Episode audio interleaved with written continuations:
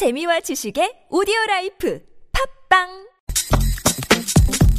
네, 여러분 1986년 정확히 지금으로부터 30년 전 오늘 전두환 정권이 언론에 일상적으로 내려보낸 보도지침을 7년차 된 기자가 폭로를 했습니다.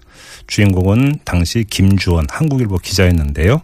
이 김주언 기자는 문화공보부가 각 언론사에 팩스로 보낸 584개의 보도지침이 담긴 문건을 공개를 하고 언론의 자유가 훼손되고 있는 현실을 폭로를 했었죠.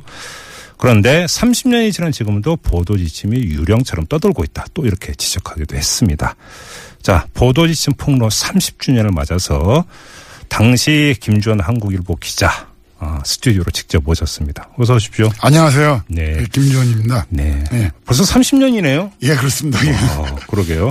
아무튼 그럼 30년이니까 그 사이에 바뀐 정권만 6차례인데 한국의 언론 자유 상황이 좀 달라졌다, 나아졌다고 평가하세요?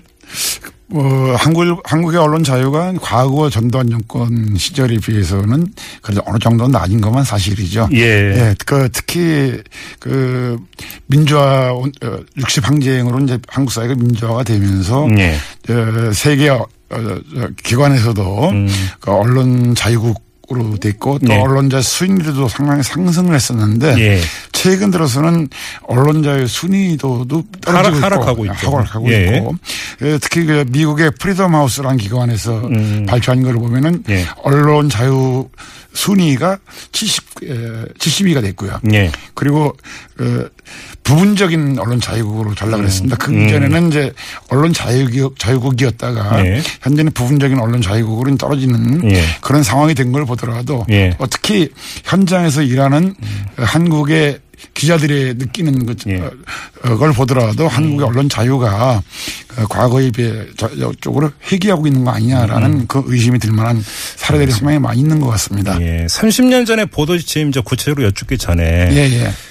이것도 보도지침 아니냐 이런 얘기가 있었는데 김시곤 예. 전 KBS 국장이 보도국장으로 있을 때 예. 길환영 전 KBS 사장과 이정현 당시 청와대 홍보수석의 세월호 예. 관련 보도 개입 이걸 폭로를 했는데 바로 이 김시곤 전 국장에게 이 사실을 공개하도록 설득한 장본인이 바로 김주언 기자신데요. 예예. 자, 이정현 전 수석 지금 새누리당 대표가 돼 있는데 이거 홍보 네. 담당자로서 통상적인 업무를 했을 뿐이다 이렇게 이제 주장을 했어요. 예예. 어떻게 받아들이세요? 홍보 담당자라고 했는데 지금 녹음 파일을 보면은 예. 김시곤 국장이 폭로한 녹음 파일을 보면은 두 가지 사례가 나옵니다. 예. 근데 첫 번째 사례의 경우에는 당시에 홍보수석이 아니고 정무수석이었어요. 그리고 정무수석에서 그 뒤에 홍보석이 돼가지고 보도 개입을 한 건데요. 일단 홍보석이라는 업무는 홍보를 하는 일이지 네. 언론을 통제하라고 주어진 업무는 아니라고 봅니다. 네네.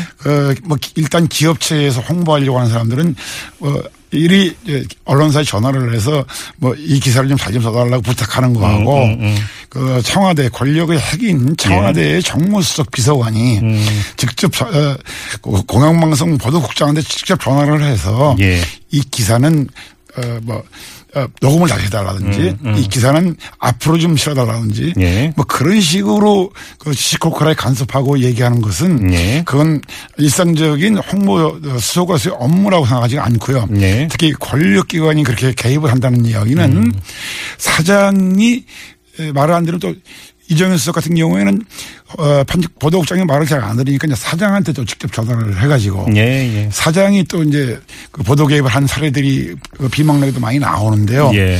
사장 같은 경우에는 인사권을 비롯해서 모든 권한을 다 가지고 있습니다. 예. 그래서 인사권을 가지고 있는 사람이 직접 지시를 하면은 아무리 보도국장이라도 그걸 또 듣지 않을 수가 없는 예. 그런 직접적인 개입보다는 간접적인 형태의 보도 개입이 이루어진 것이라고 볼 수가 있습니다. 예. 따라서 그것이 어떤 보도 통제라고 할 수 있는 것이 홍보 속의 통상적인 업무라고 볼 수는 없는 거고요. 네네. 홍보 속의 통상적인 업무라면은 그럼 지금까지 계속 홍보석은 그런 식의 보도 통제나 보도 개입을 하긴 하는 것이 홍보석의 업무라는 그런 언론관으로 비칠 수도 있다고 생각합니다. 알겠습니다. 네. 지금 긴급 교통제보가 들어왔는데요. 2078님 네.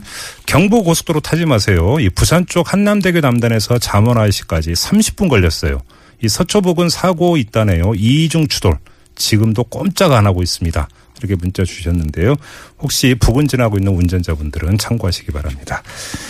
자, 김주언 기자를 모시고 보도지침 이야기를 하고 있는데요. 참 30년 전으로 한번 좀 돌아가죠. 사실은 보도지침이라는 네 글자를 뭐 기억하는 분들은 많겠지만 구체적으로 보도지침이 어떻게 내려왔고 그럼 어떤 식으로 실행이 됐는가를 세세하게 기억하는 분들은 좀 많지 않을 것 같은데 당시 권력이 어떤 식으로 이 통제를 했던 겁니까? 언론 통제는 전두환 정권이 언론 통제를 한 방식은 크게 보면 한 3가지 정도로 할 수 있습니다.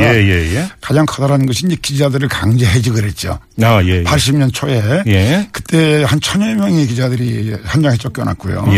그 두 번째로 통제를 한 것은 언론사 통폐합을 했습니다. 그랬죠. 언론사 통폐합을 해가지고 이제 신문사들도 조간 석간 없이 조간 석간으로 3개씩만 남겨놓고 중앙일간지 경우에는 없애버렸고 지방은 1도 1사가 됐었고 그리고 방송사의 경우에는 다 공영방송으로 그냥 바꿔버렸고요. 그런 식으로 언론사를 한 게 있고요. 세 번째로 할 수 있는 것이 이제 언론기본법하고는 관계가 되는 건데요. 언론기본법의 경우에는 신문사의 경우에 완전히 그 정부에서 허가를 해줘야 되고 또 한 가지는 문공부 장관이 신문사의 등록권을 가지고 있었습니다. 등록 취소권을. 그렇죠. 그래서 이제 보도지침을 내려가지고 보도지침을 안 내리면 안 지키면은 신문사를 언론사를 폐간시키겠다. 신문사를 폐간시키겠다라는 그런 것들로 가능한 그런 체제가 돼 있었습니다. 그런 식으로 그러니까 말하자면은 보도 통제라는 것이 단순히 보도 내용만 통제하는 것이 아니라 말하자면은 그 언론인들도 직접 현장에서 비판적인 언론을 쫓아내고 그리고 언론사도 없애버리고 그리고 보도지침을 내려가지고 아주 전방위적으로 언론을 통제했다고 이렇게 얘기할 수가 있습니다. 그런데 보도지침을 안 따랐어요. 그럼 어떻게 했습니까? 뭐 당시 보도지침 안 따르면 가장 커다란 것이 저기입니다. 당시에는 이제 안기부. 중앙정보부죠. 그렇죠. 중앙정보부로 남산으로 끌고 가서. 50대니까 안기부가 되겠네요. 안기부가 되겠죠. 안기부에 이제 끌고 가서 물리적 고문을 가하거나 폭력을 가하는 경우인데요. 그랬습니까? 그래서 이제 가장 뭐 얘기가 나오는 것이 당시에 판직국장이었던 그 한국일보 편집국장이었던 김성호 씨가 있었고요. 그 김성호 씨나 또 그 당시 동아일보 편집국장인 이철희 씨가 있었는데 그 사람들의 회고록을 보면은 재미난 얘기들이 많이 나옵니다. 그 중에서 이제 하나의 문제를 얘기를 하면은 보도지침 위반했을 경우에는 혹독한 보복이 따랐다. 1985년 3월 김대중 김영삼의 만남을 3단 이하로 보도하라는 보도지침을 깨고 크게 보도를 했습니다. 그렇게 크게 보도를 했더니 청와대 홍보조정실장이 신문사로 찾아와서 사장을 만났고 회장을 만났고 그러고 뒤에 판국장이 바로 경질이 됐습니다. 그리고 또 한 가지 사례를 들면은 중공기가 한국에 불착한 때가 한 번 있었어요. 중공. 당시는 중공이라고 불렀죠. 오랜만에 들어보네요. 맞아요. 그때 이제 그 춘천에서 불착된 사건이 있었는데 그때 엠바고로 걸어가지고 보도하지 말라 그랬거든요. 그때 그걸 엠바고로 깨고 동아일보에서 보도를 했습니다. 그 당시에는 동아일보 이철주 편집장하고 그 담당 기자가 그 안기부로 끌려가지고 모진 고문을 당했다는 그런 기록이 그대로 남아 있습니다. 그러니까 이게 그 신체적인 뭐 저기 위에까지 가했던 거군요. 그러니까 신체 위협가하고 이제 또 한편으로는 회장이나 언론 사주를 찾아와가지고 신문사를 폐간하겠다는 협박을 가하고 뭐 그런 거죠. 그럼 한번 그 최근 상황 한번 빗대보죠. 그 김시곤 전 KBS 보도국장이 며칠 전에 수원 연수원으로 발령이 나지 않았습니까? 이게 그렇습니다. 결국은 보복 아니냐 뭐 이런 이야기도 나오는데. 어떻게 보세요? 단순히 뭐 수원 연수원으로 발령난 것 이전에 그 이전에 세월호 참사 당시에 그 청와대에서 김시곤 국장을 보도국장에서 사퇴시키라 라는 얘기를 듣고 난 뒤에 길환영 전 사장이 김시곤 국장을 사퇴시켰지 않습니까? 국장직에서. 그리고 이번 것도 마찬가지로 그 이후에 김시곤 국장이 그 당시의 상황을 계속 폭로를 하니까 아예 지방으로 이제 발령을 해버린 거죠. 근데 이제 반면에 그 당시에 뭐 보도심을 잘 따랐다라고까지 뭐 하긴 좀 어렵습니다만 그런 그걸 제대로 들어준 MBC 같은 경우에는 보도국장이 지금 뭐 승진해가지고 그런 경우도 있습니다. 그러니까 결국은 이제 정권에 잘 보이느냐 안 보이느냐에 따라서 완전히 달라지는. 그렇죠. 거기에다가 그것도 이제 인사보복을 한. 예. 그리고 김시곤 국장의 경우에는 단순히 보도국장만 사퇴한 것이 아니라 네. 정직 4개월 징계까지 받았습니다. 아, 그랬군요. 그러니까 예. 다시 30년도 돌아가면 그때 이제 보도지침을 내려보내는 게 방송에만 내려보낸 것도 아니고 모든 신문사 이런 데 다 일일이. 예, 그렇습니다. 그 당시에는 그 기관원들, 정부기관원들 말하자면 이제 국정 안기부, 예. 문공부, 예. 그리고 보안사 뭐 해가지고 예. 한 7명 정도가 편집국에 상주를 했습니다. 아, 편집국에 상주했다고요? 예, 상주했어요. 편집국은 이제 방송사에는 보도국이고, 예. 보도국에 상주하면서 보도지침을 시커하게 내리고, 예. 그리고 보도지침을 지키는지 안 지키는지 지켜봤고, 어허. 그런 상황이었죠. 아, 자리까지 있었습니까? 책상까지? 책상은 별로 없었고, 그냥 저도 이제 당시 편집국의 편집부 기자로 근무를 했는데 예, 예, 예. 그 당시에 그 사람들이 옆자리에 와서 국장하고 얘기하는 거나 국장한테 지시 내리는 거나 다 보고 직접 겪기도 하고 그랬으니까요. 그러니까요. 예. 참, 알겠습니다. 그때 보도지침 얘기를 하자면 끝이었기 때문에 예, 예. 추가하겠습니다. 몇 가지만 뽑아서 질문 드렸는데요. 예, 예. 자, 이제 좀 마무리해야 되는데 이걸 좀 여쭤보고 싶은데 꼭 예. 선배 언론인으로서 요즘 예. 그 국민들이 기자를 보고 기레기라고 표현하는 경우가 많아지고 있습니다. 이런 현상을 선배 언론인, 선배 기자로서 어떤 마음으로 받아들이세요? 아, 상당히 참담하죠. 저희 당시만 하더라도 저희 전두환 정권 시절에는 흔히 제도 언론이라고 그랬습니다. 그랬죠. 예. 아, 제도 언론이라는 이야기는 완전히 그 정권 홍보, 예. 정권 홍보에 나서고 있고 거기다가 또 한 가지는 권력과 유착이 돼 있다. 예, 예. 예, 뭐 그러면서도 일선 기자들은 그 언론 자유를 위해서 나름대로 이렇게 투쟁하거나 네. 싸우거나 하는 그런 적이 있었는데 네.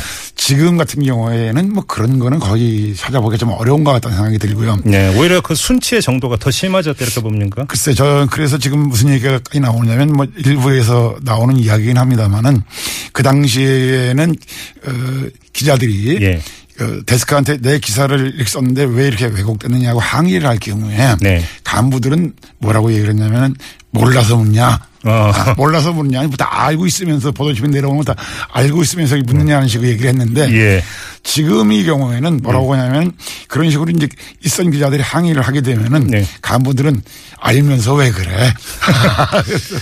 그렇게 얘기를 한다는 겁니다. 그렇게 묘한 차이가 있네요. 알면서 왜 그러라는 얘기는 이제 스스로 알아서 긴다.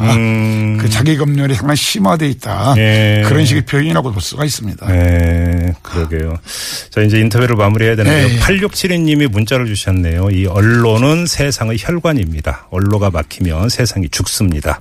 오늘날의 언론은 언론 본연의 의무를 다하고 있는지 되돌아보는 기회가 되었으면 좋겠습니다라는 이런 문자를 주셨는데요.